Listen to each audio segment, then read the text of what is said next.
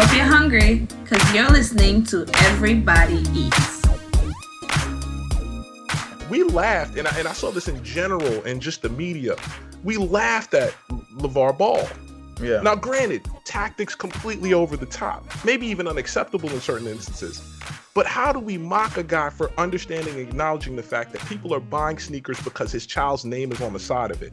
People do not buy KDs because of Phil Knight and him owning Nike. They buy KDs because of Kevin Durant. They buy LeBrons because of LeBron. They buy Jordans because of Jordan. If you do not have an ownership stake in that, then you're being fleeced. Mm. And I don't care if you get $50 million, but if the company's getting trillions of dollars or billions of dollars, you're Yeah. being shortchanged. What's up? What's up, everybody? We're back again with another episode of Everybody Eats. This is episode nine. Can't believe we're already at nine episodes, but we have a really good episode here today. with host Bensky Belazaire. We have co-host actually on the phone here again with Mr. Corey Forms. B, gotta say the M. And we're here with a very special guest, Mr. Freddie Mullins. Woo. Right. So before we start, make sure that you're following us on Apple Podcasts, Google Podcasts, Castbox, Spotify, anywhere you listen to podcasts, we're on there. So make sure that you're following, subscribe, and if you like the content, make sure to write and leave a review. Give us nice five stars, or just be honest, you know. So definitely follow us. YouTube page is in the works. Um, hopefully by the time this drops, the page is up. If not, it's coming. I promise. All right. So we have a really good episode today. So we'll start with Mr. Freddie Mullins. Um, so just introduce yourself. What do you do? Where are you from? Uh, my name is Freddie Mullins. I work for a mutual fund company, and uh, I'm originally from Brooklyn, New York. Woo! I'm living Shout out out here in Virginia now. Shout out to Brooklyn, that big BK. All right. So what brought you down to Virginia? Uh, I actually ended up going to school down here. I went to college at UVA. Uh, went back to New York to try and look for a job right after the dot com bust. That did not work out well. Mm. So I ended up right back here. Uh, ended up getting married with my high school girl, with my college girlfriend, and I now have a son who's 16 years old and just down here working. All right. All right. That's that. That's that black love. That's uh, that's what I like. It brings you back, bro. Definitely, definitely. Uh, so I really enjoy uh, having Freddie here. Him and I at work will always just chopping it up, having great conversations. So I thought, you know what, why not have him on the podcast? So uh, a few weeks back, we had a really uh, interesting conversation about ownership and the importance of ownership in your life, whether it's in music, you know, it could be uh, now we have the NCAA rule where um, you know students can now uh, profit off their likeness. So that's something that we'll start talking about today. Um, so starting with ownership, um, I guess we could talk about in the business field, uh, coming from your perspective. Mhm. We'll start, uh, Mr. Ya Designs. you have your clothing line, you have your uh, music studio. So how how important would you say is ownership to yourself and to uh, those industries? Okay, uh, ownership plays a big role in both of those uh, categories, whether the, whether it's the clothing line or it's the music industry, right? Ownership, you talk about copyright, music, uh, the copyright infringement, stuff like that. You gotta once you the thing about music is or poetry or any form of art, once you create it, it's automatically copyrighted, right? So that's automatic ownership in music. With clothing line, it's kind of different. You're talking about patent, right? You're talking about your trademark right there. Like the Nike trademark, for example, out of the swoosh, Yeah. that's trademark, Mm. right? So it's important to have that ownership because it builds the brand. Okay. So the ownership build, helps to build the brand, and we know how important brand building is because imagine if everyone could use the swoosh, Yeah. then everyone could wear Nike. You know what I mean? So ownership is a very big role in any brand building when it comes down to business. So what are the logistics of trademarking and ownership and stuff like that? Can one of you speak on that? Uh, you can probably speak to it better than I can. Uh, when you say logistics, like what do you mean? Like you say, um, you said it's a it's a trademark, right? So what what does that actually mean? Okay, a trademark is basically, as it said, a mark for your trade, like your specific brand, your specific item, right? So whether it's the three lines from Adidas or the swoosh from Nike, right? Or the the the two G's from Gucci. Mm. That's your trademark. That's your brand. That's that's that's what or it's the name. Yeah. You could patent the name and trademark the name. So that's your mark, as the name suggests, a trademark. Okay. Yeah. So it's just a mark for your trade or your specific product. So there's actually um when it like you mentioned when it comes to clothes, there's a lot of like legal and I believe there's legal processes to make sure that you do get it patented. So Yeah. um I'm still learning, you know, the, the specifics about that, um about getting that patented. Do you know more about that? And probably more in terms of I know that there are specific processes, documentations that you complete to have ownership and Mhm. have that patent uh, legally binding. Um, the biggest part that I've always understood is having licensing and having other people providing others with authority to use that logo and that underwriting. It's all about ownership. I think in terms of the process, we need to be aware of the process, but I also think that historically, I don't know if we've done the best job of communicating that down generationally, making sure that younger people understand that process and understand the importance of it, and really the link back to generational wealth. I think that's really the emphasis that I normally have with it. It's always about just like uh, you're saying, you know, about branding and about building your brand and about building your name out here. But at the same time, it's about having that ownership, keeping that ownership within your family, within your grouping, and make sure you maintain that Yeah. because there's wealth associated with that, Yes. and that's Yeah. the important part to me. Definitely. One thing that you brought up, you said generational wealth, and that's a word or a phrase uh, that I've been hearing a lot lately, just listening to different podcasts, and just the more that I've been growing my business and seeing what I want to accomplish and what my goals are in life. So one uh, big, um, I get not necessarily aspect or one big, um, what's the word I'm thinking of? Part of generational wealth is like real estate that I've heard. You know, being able to own your own piece of land, house, property and I was listening to Earn Your Leisure uh, this week, and they had I forgot the name of the guest that they had, but essentially he said that um, it was actually two brothers. They said that their mother told them that quote You're not a man until you own the floors that you walk on, and that that hit, you know, that hit a lot. Like, you know, when it comes to just owning property coming uh, comes to you know owning owning your own house like that is where generational wealth when you own a house that's something that you could pass on to your kids you know and then your kids kids and so to speak. So you know that's definitely not something you want to take lightly or you just want to you know pass up on. If you definitely have the opportunity to own your own house like it's not don't think about just a bill that you have to pay every month because if you're renting you're going to have to pay that you know amount anyway. So you might as well pay towards owning something having equity having assets you know? And i think one thing that you um, brought up um, that really touched me was saying that when you said ooh, whoa when you said that you grew up in brooklyn in an apartment correct? And then now you live in virginia out on five acres you know? So having your son being able to play basketball outside and you're telling me you have chickens in your backyard and things like that so to me um like could you explain like why i guess why did you choose or like decisions that you know led you to owning that house and why you chose like that Um, I think the biggest thing for me was about owning land. I think land was a big piece of it. Um, coming from New York and coming from Brooklyn, you don't have very much land, so I thought that that was just a unique opportunity. Um, I think the other piece was about owning something. Um, again, I grew up in apartments, whether it be in East New York or in Brownsville, um, and you have people on top of one another. Um, I never wanted my son to grow up that way. I also had a really similar experience recently where um, the home that my grandparents owned from the time that they moved from Nicaragua here in the 50s was sold by my by my father and by my aunts and uncles once they passed. Understood their decision making, and there were a lot of other factors that factored into that decision as well. Um, but at the same time, to watch a piece of land that had been worked extremely hard for by my grandparents, you know, Yeah. my granddad was a doorman at Rockefeller Center. My grandmother was a maid on the Upper East Side. Mm. Um, to see people struggle in that regard, to own a home, to have that passed on generationally, and to see that lost, I think is a very hurtful thing. Um, everybody makes decisions based upon what they're going through at that time in their life. Um, but again, it's such an important thing to consider the generational impact and how that impacts those downstream. Um, at this point now, my family in New York, we no longer own property. Um, that's a somewhat hurtful thing. Um, I think the other thing that you look at and the other piece that factors in is we're from New York originally. yeah Um, this place is being gentrified, just like almost every major American city that we have here in America.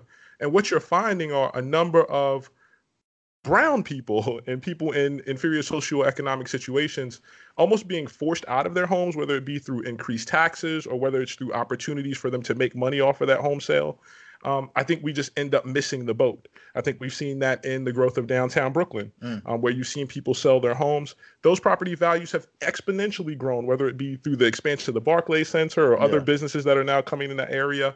And Black people are now missing out on that opportunity. Um, I think it's very, very important that older people, I'm not making myself older than you guys because that makes me feel a little bad, but it's very important that elders older than all of us share that information with the youth and, and make sure that we keep that focus. Um, if not, I think we'll stay in the same economic position that we've been in this country for some time. I just Yep. want to piggyback off that. Um, I don't know if one of you guys said that to me yesterday, or maybe I was listening to something. Somebody said the United States is for sale. It is all land that's been bought and acquired through like Louisiana Purchase and and other stuff we've been just doing, acquiring land, making trades with other countries, discovering it, quote unquote.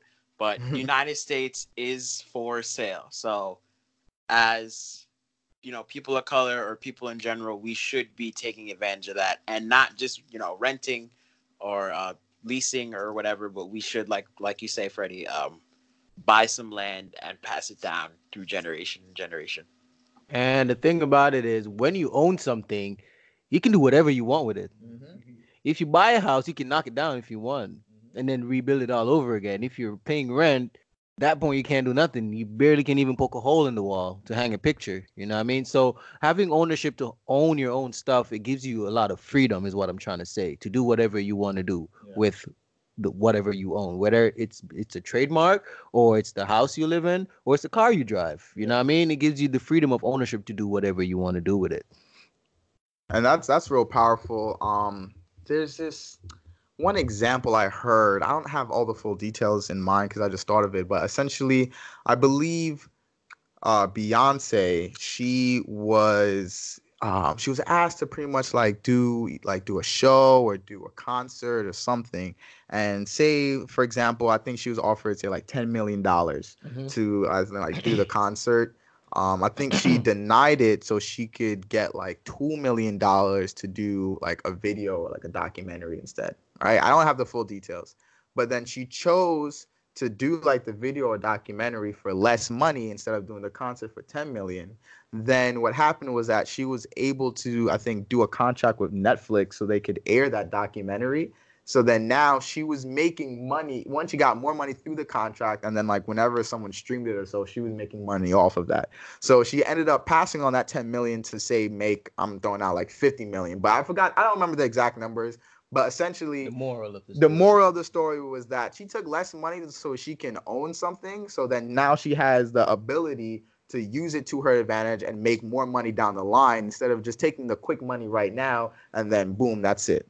You know, and I believe LeBron had a very similar story when he was in high school where I think he was offered a bunch of money by like Reebok or something like that. Um, if you know the full details, and definitely. Yeah, I know a little bit. I mean, I know, I know so many of these stories of people being offered short money and understanding that it's short money, and then making the decisive decision to be a part of actual ownership.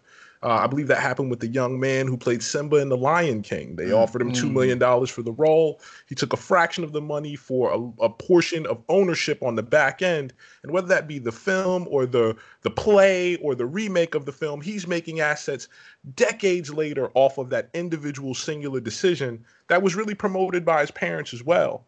Um, again, it's just very, very important that we kind of keep that focus in mind that it's not about the short money. And especially some of us who, again, there's not this idea that all black and brown people are in an inferior socioeconomic position because that's not the case. yeah. But if you are in a short economic position, you still have to make the decisions that allow you to have actual ownership. I, I'm a huge podcast listener. It's part of the reason why I listen to your podcast. Appreciate it. And I've listened to the Joe Budden podcast, for instance, no free promo. But in regards to listening to that podcast, I watched them not make revenue off of that podcast for years. for years. That's a conscious decision. Now, I have no idea what their socioeconomic position is, but they were willing to make that decision to wait for an actual ownership opportunity within Spotify. Whatever that may be, I just think there's a certain amount of suffering that may have to occur in the short run for you to get to a place where you actually own something and pass it on. And again, make residual income further down the line. Can I, can I add something to that real quick? And it makes a lot of sense because that is like you can epitomize the music industry in a way. Like you're an artist, you're about to blow up, right? And these labels they come at you, come at you, come at you, and they offer you nothing that you actually will own, right? They say, okay, here's ten million dollars up front, but you you don't own any of those music that's gonna live on for years. You don't own any of that. They own all of that. And like I said, wise decision, short term, long term. You got to think about it. You know what I mean? try to get some ownership for your stuff before you run into any contract or any labels. That goes out for musician, uh, the young guys getting drafted. You know what I mean? Those young um, NFL players, football players, uh, the NBA, whatever sport you do, whatever it you do. You bring up the music industry. Yeah. Because Sam Cooke's fighting for his masters There in you go. publishing in the There late 50s, go. early 60s. There and you you go. still have five generations of musicians who come after him who don't understand that process, who still to this mistake. day don't understand publishing. Yeah. We laughed, and I, and I saw this in general and just the media. We laughed at LeVar Ball. Yeah. Now, granted, tactics completely over the top, maybe even unacceptable in certain instances. But how do we mock a guy for understanding and acknowledging the fact that people are buying sneakers because his child's name is on the side of it? People do not buy KDs because of Phil Knight and him owning Nike. They buy KDs because of Kevin Durant. Mm. They buy LeBrons because of LeBron. They buy Jordans because of mm-hmm. Jordan. If you do not have an ownership stake in that, then you're being fleeced. Mm. And I don't care if you get $50 million, but if the company's getting trillions of dollars or billions of dollars, you're Yeah. being shortchanged. So the point when he says, no, I'm going to make my own shoe, whether it be an inferior shoe, again, or whatever the process may be, however we critique that, the concept and idea that we're going to make the majority of the revenue because people are coming here for us is important. And it's something that we all should support. Yeah. I, I have think one question for for Freddie. Right before we segue into another topic, Mhm. um, you sound very experienced with this, and I'm sure you are. I know you are. But um, what for our listeners? What is the importance of money? Like the time value of it. Um, how important is it to to keep that wealth? You know, you say the phrase generational wealth. Of course, you know, and and, and money wealth isn't just you know paper and monetary but focusing on the paper aspect because i know a lot of our listeners you know may not get the idea or the phrase that a dollar today is worth less than a dollar tomorrow so could you like expand on that real briefly if you can Sure. I, I think um so I would preface this by the fact that I don't think I'm I'm wealthy. Uh, you know, I, I do fine. Uh, you know, but I think I've been around some wealth and I've been around real poverty. Um, to me, money is nothing more than opportunity. It's the ability to do as you please. Uh, that's important though, and I think we lose sight of the importance of that. It's not about just garnering money for yourself, but in a certain instance, it's about creating opportunities for those around you. If I do not have enough money to be able to take care of my family, my family has to then struggle to figure that out. I may not be able to provide educational opportunities for my children. I may not be able to expose them to the other things in life that they should be experiencing. That's what money provides. It's not power. I don't view it as anything other than that. Exactly. It's Yeah. nothing more than a resource like fire and water or anything else that you have around you. Um, but it does have its importance. And I think this idea, you know, I, I support a number of liberal programs, a number of, you know, even democratic socialist programs, whether that be in education, whether that be in medicine. Those are things that I support because I'd hate to see impoverished people not receive help. But at the same time, we have to have money. Yeah. We have to have money, and it does serve a purpose, and it's not an evil, awful thing that we should be running away from. Look at look at minority communities across the country. This is an economic issue. People commit crimes because they don't have money to put food on the table. Yeah. If I can't look towards someone who can provide an, an, an, an employment opportunity for me, someone who will hire me and trust me, then how am I supposed to provide for those around me? The idea is that hopefully you can have money for yourself, you can have money for your family, but then even thinking broader for your community. The fact that you young guys, again, and I've spoken with all of you, the fact that you guys have an ownership stake in a business, whether it be a clothing company or a studio, You guys already understand that idea. In fact, down the line, again, someone will come to you. I, have done uh, employment opportunities and, and gone to career fairs. My only hope is that a kid looks at me and goes, I can go talk to that guy. I can have a conversation with him. I don't have to be fake about it. And he can help me figure out what we're supposed to be doing. I think that is really how I view money. And I, and I hope that's how the younger generation views it as well. Definitely, definitely. Right, thank you for that. Thank you. And when you talk about, you know, talking to someone at a career fair, that's how I met you at a career fair. so definitely I really appreciate that. So um let's take a quick uh break and then we'll go into our word of the day. And then after that, we'll go into our next topic. Cool.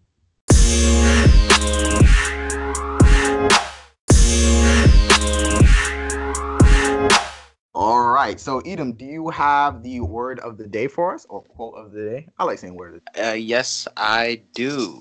All right. Let's hear it. All right. And, and Freddie better get this one. All right. it's really all about the money and the power. I just want to see my people empowered. That sounds like a musician. That's Joey Badass.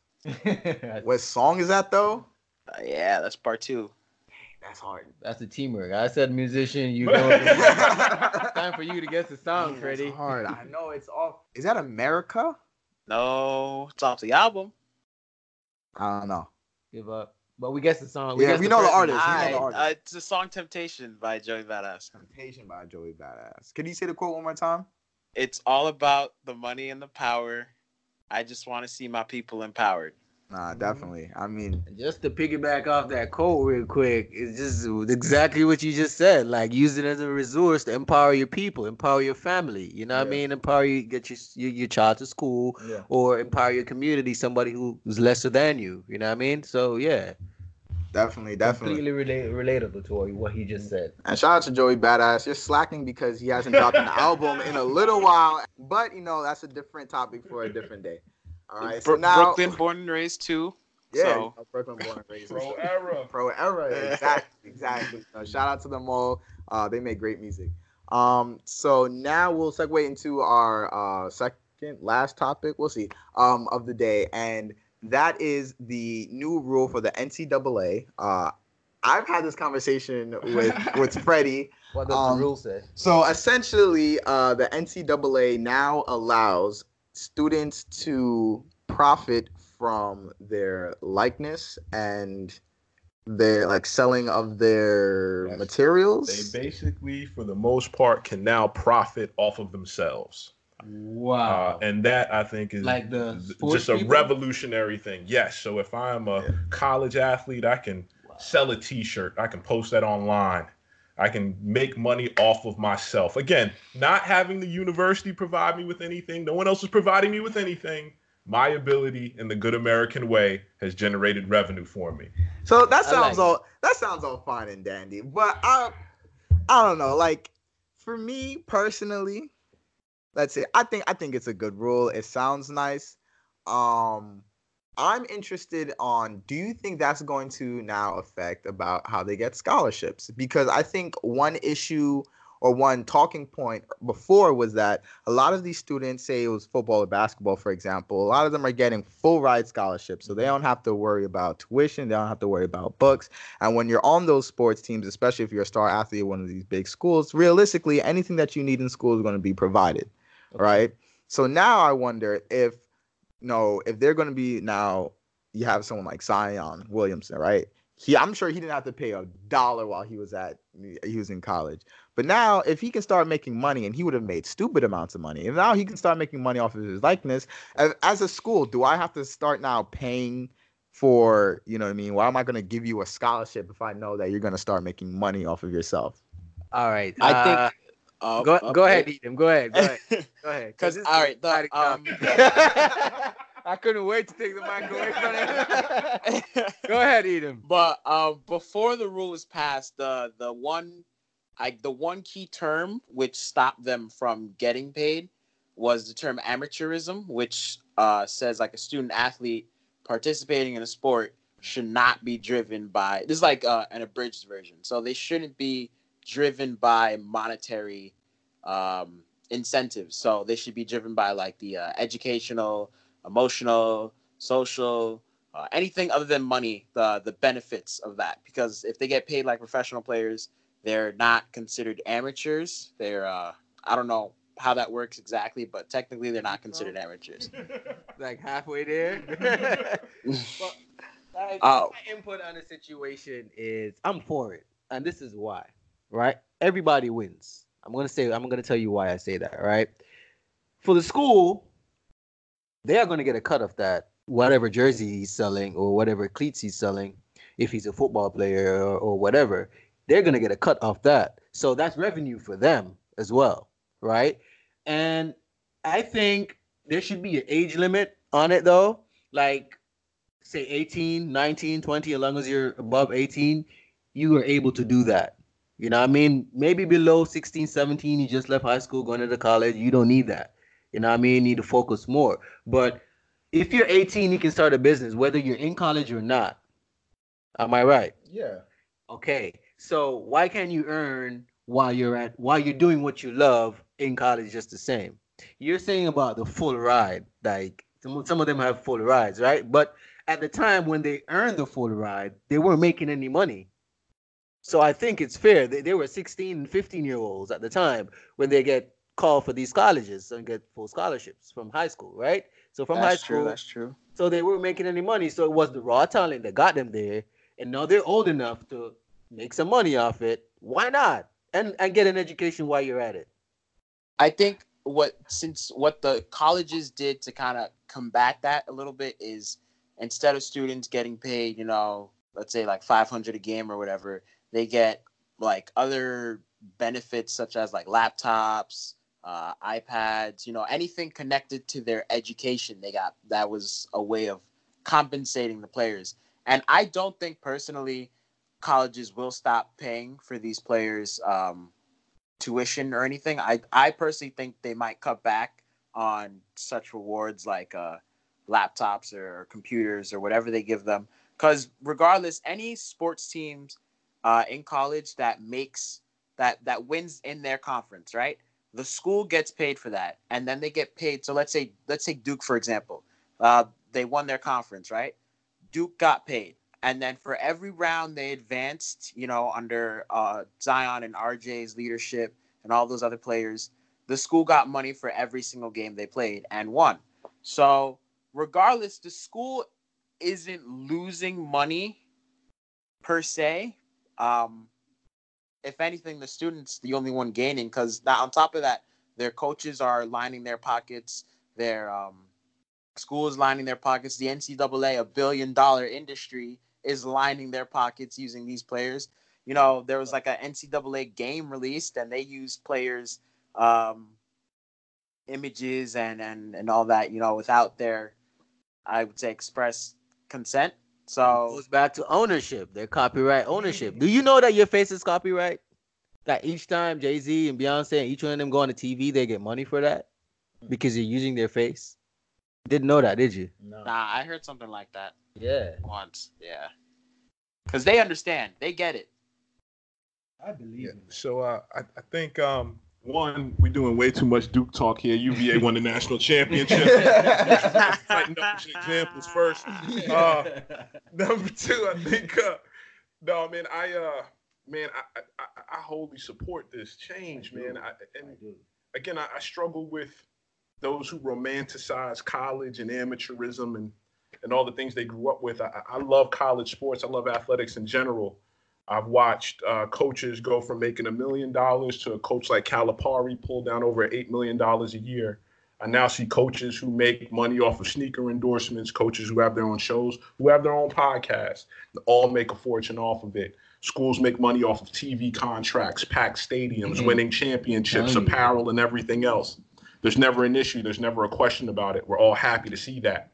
Um, there has to come to a certain point where we want athletes to be compensated. They are the labor.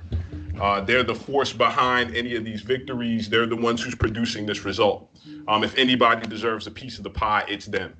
I think Tim Tebow said this. Like he was, uh, I heard he was against it, um, and his reasoning was similar to the the phrase amateurism, I guess. It Uh, takes out the authenticity. I think that's what he. yeah, yeah. He said like uh, it takes out like the love of the game. You know, it's like I didn't, you know, I didn't get paid in college, or I wouldn't have wanted to get paid because I I did it for the love of the game. I so think do he's you think? I just think he's hating.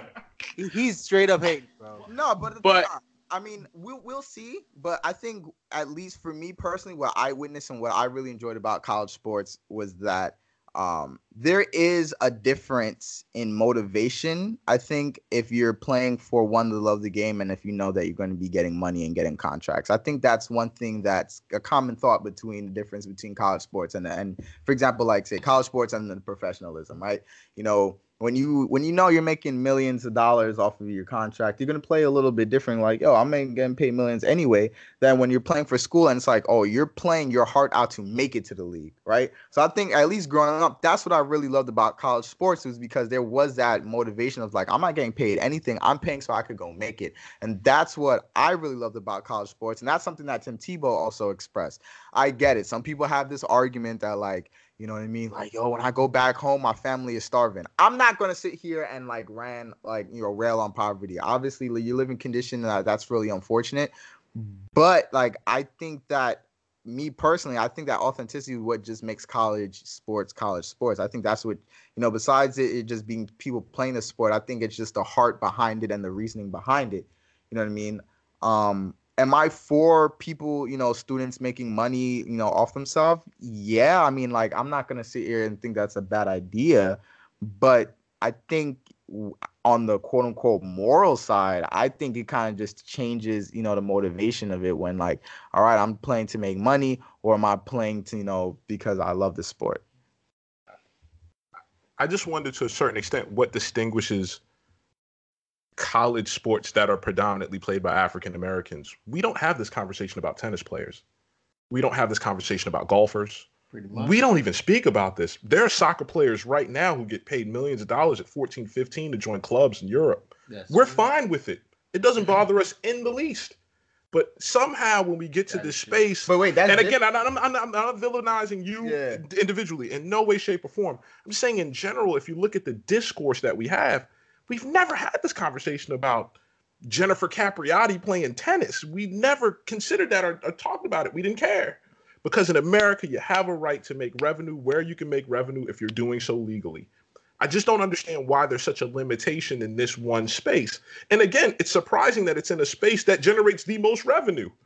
This is the space that generates all of the money. Understand, Duke pays for girls' soccer and and men's golf with basketball money, with football money. So I don't understand why we again work so hard. And, and I think the other argument is these kids aren't getting a piece of that pie; they're creating their own pie. Exactly. Uh, and again, I, I just struggle with that. You look at a kid like Zion, who is from rural South Carolina. Why should he have to remain in poverty a second longer than he has to? Not to say that he is in poverty, just saying based upon the area.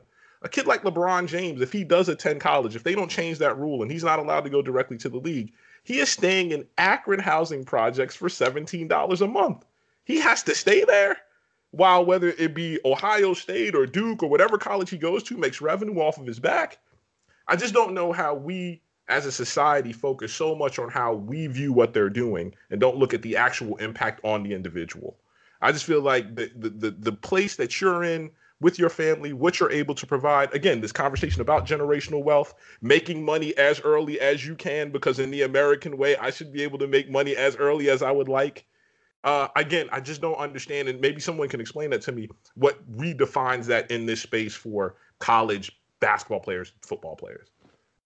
I see. It, I think kind of sounds like a new form of slavery if you think about it. But you know, like not new form, but a form in a sense. If, like you said, we're making money off his back, right? Off their labor.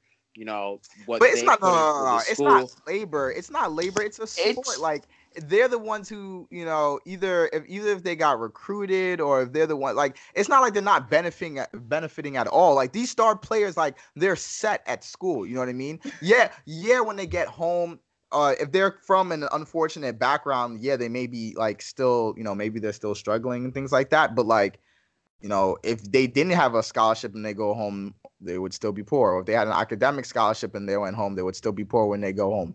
You know what I mean? So like, I mean, I don't know. Like to me, like that that condition wouldn't necessarily have wouldn't have changed. Um, for me, it's pretty simple, bro. Like if you if I if I earn it, give it to me.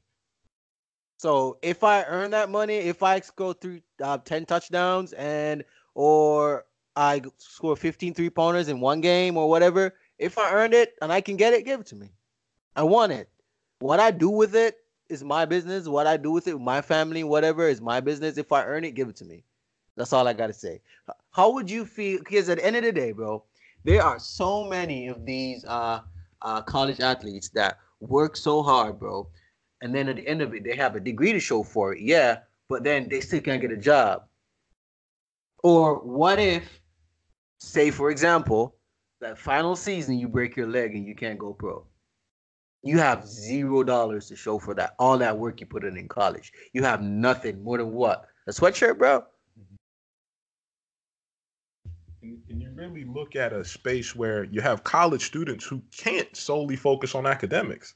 Going to college is difficult enough as it is. And I think to not define what they do as labor and hard work would almost be disingenuous to what they go through every day. You have college athletes who wake up before class in the morning, lift, go to practice, go to class, go to practice after. Yeah. You know, you have guys literally who are playing the games that we watch on ESPN. And I've experienced this. And he's in my eight o'clock class the next morning. That's nuts. And I think to think that you're yeah, and to think you're you're solely compensated. Again, I'm not undermining education. I was very happy to go get a degree. I still pay for it. Like that's important. But at the same time, to think that that solely compensates for all that these student athletes are bringing to the table, all the wealth that they're generating, outside of the culture that they're contributing to their environment, I just think that's a really tough thing. And I'm very, very happy that the NCAA made this decision. It's largely based off of California, a liberal progressive state making this decision, and states realizing and the NCAA realizing, hey, let's hurry up and change this rule before all the great athletes go play in California so they can make some money.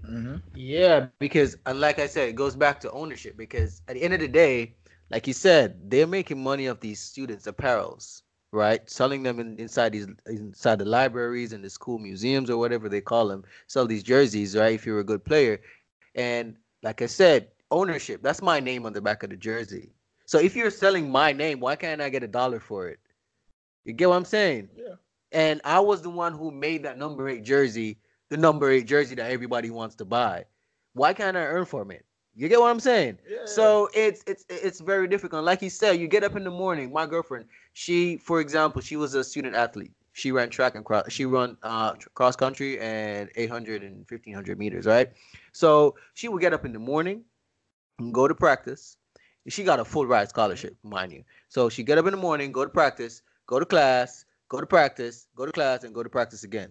Literally for like five days a week. And then on the weekends, you have track meet that you have to. She got to go run her heart out.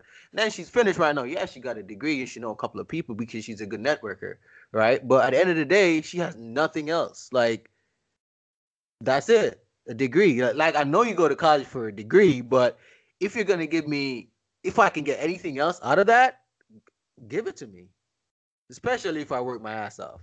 So now I'm interested in how does it work for people, right? I see I see how it benefits like star athletes. Mm-hmm. Now how does it, you know, benefit the person on the bench? Nothing, right? Nothing does nothing really changes. Well, I think in the end, they're in the position that they always were in. They're still getting their financial compensation through their scholarship, through the support that they're receiving through the school. But again, there are gradations of scale. And that's just like the NBA. Everybody doesn't make what LeBron makes. Everybody doesn't make what KD makes. There's a guy making the minimum, and we don't cry for that guy because that's just the way the structure works. It's knows he- he performance knows what he oriented. He knows what he deserves. Yes. Yeah. So I don't I don't think that again I can I can see where people would say maybe that builds dissension on a team. You have a football team, you had three stars and they're making money. Completely understand that part. But that's just something that you end up dealing with because again, we didn't have this issue when we had a team full of kids who were coming from lower or middle socioeconomic status who were playing for millionaire coaches. We never look at the coach and goes, man, he's making a lot of money. What's going on there? We don't worry about that. I don't see how an athlete would look at their quarterback and say, well, look at all the money he's making. Their coach is making money, their AD's making money, and everybody, else who can bread. profit is profiting. All right, I think that's some pretty valid points. I don't know. I was just bringing up certain concerns and th- certain thoughts of mine, but I'm That- that sure. your mind changing now, isn't it? Listeners judging. no, I think um I was just bringing up some some points that I thought I think this is actually really beneficial um for students. I'm not sitting here saying that college athletes shouldn't get paid. Like that's not what I believe at all. Like I know you know many college athletes, like you said, like um Candace and just like just many other college athletes. Like and like you said, if I earned it, I should be able to get it. So I'm not sitting out here saying that students shouldn't be getting paid. Um, but I just think it's a I think it's a very interesting rule. Um, I could definitely I do definitely want to do some more research on like why why was this an issue in the first place? Like what's the history behind of not being able to make money um, through the NCAA? I'm sure it probably just started off with like you know it seemed nice and then they just never felt like changing it. You know what I mean? So um, I'm sure that industry has been around for hundreds of years, probably over depending on how long college sports has been around, which is hundreds probably. So. Um, but thank you for you know having that conversation. I'm sure our listeners learned a little something about that. Um, so I think that kind of winds down this week's episode. Uh, do we have any final remarks from our guests here regarding anything, ownership and this uh, and this topic? If I earned it, give it to me. Eat them. No, I'm good. I'm good. All right. Uh, no, thank you guys for having me. And uh, again, man, just very, very impressive that guys your age, as young as you guys are, are considering ownership, thinking about that, understanding the impact on yourselves, your families, your community. And uh, hopefully that word spreads, man. That message gets out there. Definitely, definitely. So thank you for being on the show. And like we discussed, was you know ownership is very important. Whether it's your own business or it's your clothing line, real estate. Real estate is probably one of the most important forms of ownership that you can definitely get yourself into. You don't have to be a real estate agent. Anybody can own a house. Anybody can do that. There are a bunch of different podcasts, videos, seminars, anything to, you know, so you can learn more about how to own a home and earn, educate yourself on how to learn a home. So hopefully one day we can have probably like a professional realtor or someone on here. We did have um, our friend Sebas um, speak about mortgage loans a few episodes ago. So uh, we'll definitely try and get um, more content like that out because I know I'm definitely interested on earning, um, owning my own home as soon as I can. That's not something that you know I think that people should put on a pedestal like, oh, I have to wait till I'm 35. Like, no, they're very young people, like early 20s. All you need, you know, um, is a few thousand dollars. You know what I mean for just a quick loan, and then you, you know you'll be paying rent somewhere anyway, so you might as well pay towards the mortgage and own it. You know what I mean? So um, that's something that we'll definitely be look forward to uh, finding people. So if any of the listeners have any suggestions or know anybody who could benefit and talk about that on the podcast, definitely reach out to us on our Instagram at everybody underscore eats podcast. Reach out to us with any suggestions. Um, if you have any topics that you're interested in for us to talk about, definitely reach out to us with that um and definitely we just look forward to teaching while we learn and learning while we teach. And you know that's everybody eats for us giving uh, some food for thought and cooking up some ideas. So uh, thanks for rocking with us. Make sure that you're following us on apple podcasts google podcasts spotify anywhere you listen to podcasts we're on there. Uh, thank you again Freddie Mullins for being on the show. Corey Ornsby Edom Ekpe. As your boy Ben Skibel is there peace